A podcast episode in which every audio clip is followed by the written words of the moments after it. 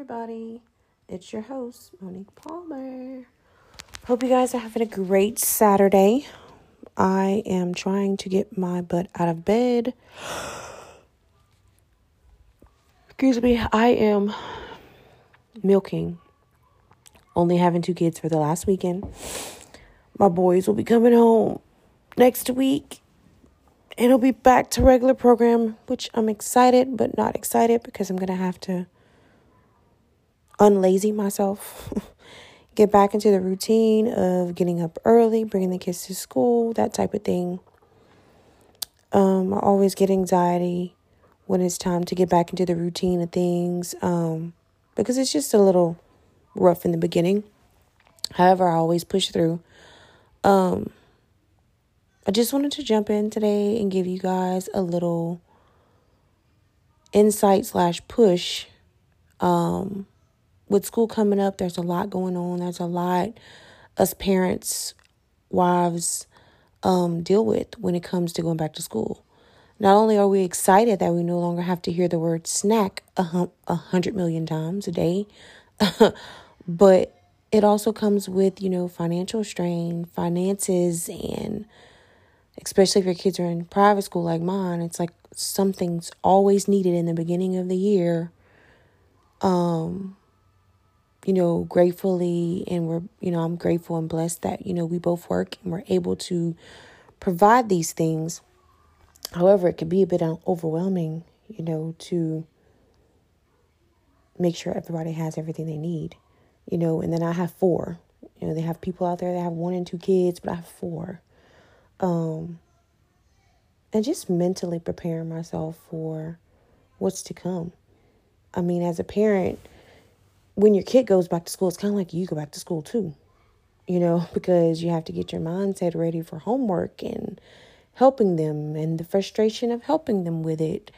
Um, you know, cooking, making sure everybody's fed at the end of the day and making sure everybody's ready for the next day at school. All these things play in a part on top of keeping yourself sane, emotionally stable, um, taking care of household, husband, all that, you know, wives, it can be overwhelming. And I'm not trying to trigger anybody because I feel like, you know, as I'm talking about this, I'm triggering myself because I have anxiety.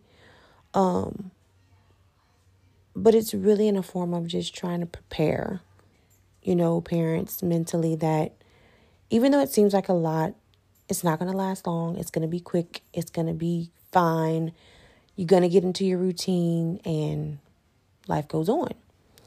You know, sometimes we get into our heads and we amp ourselves up so much, creating our own anxiety. And then we realize when we're doing it, it's like, come on now, you did this for how many years? Like, why are you tripping? So, I know I do that for myself. I can't speak for everybody else, but that's with everything, not just with school. Like changing work, changing everything. It gives me anxiety. It triggers me.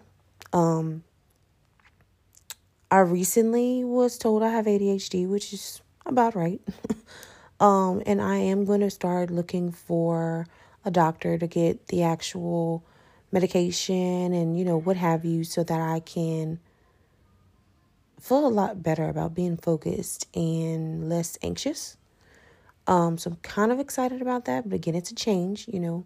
I know you guys, if y'all if y'all have listened to my podcast, you know that I have a major anxiety and issue with change, but I'm trying to get better at that. Like I'm gonna probably be a consistent work. Uh, uh, I mean, I'm sorry, consistent person working at that. Um, but that's neither here nor there. However, I hope you guys have a great Saturday. I hope you get all the things you need to get done. I hope you have everything prepped for school. Um, and I have plans to finally get out of this bed after I finish this podcast. get up, get me and the girls dressed, go do some errands, come back, do a little housekeeping, and just try to enjoy the last weekend with just me and the girls because it's not only a lot peaceful without the boys because they're active, but the girls are like me. They're lazy. Like they like to just hang out, eat, watch TV. The boys, they want to go outside, they want to be wild, they want to be loud, which I love. You know, my house is never quiet, but it's relaxing to have only two kids at home and to feel a sense of quietness, shall I say.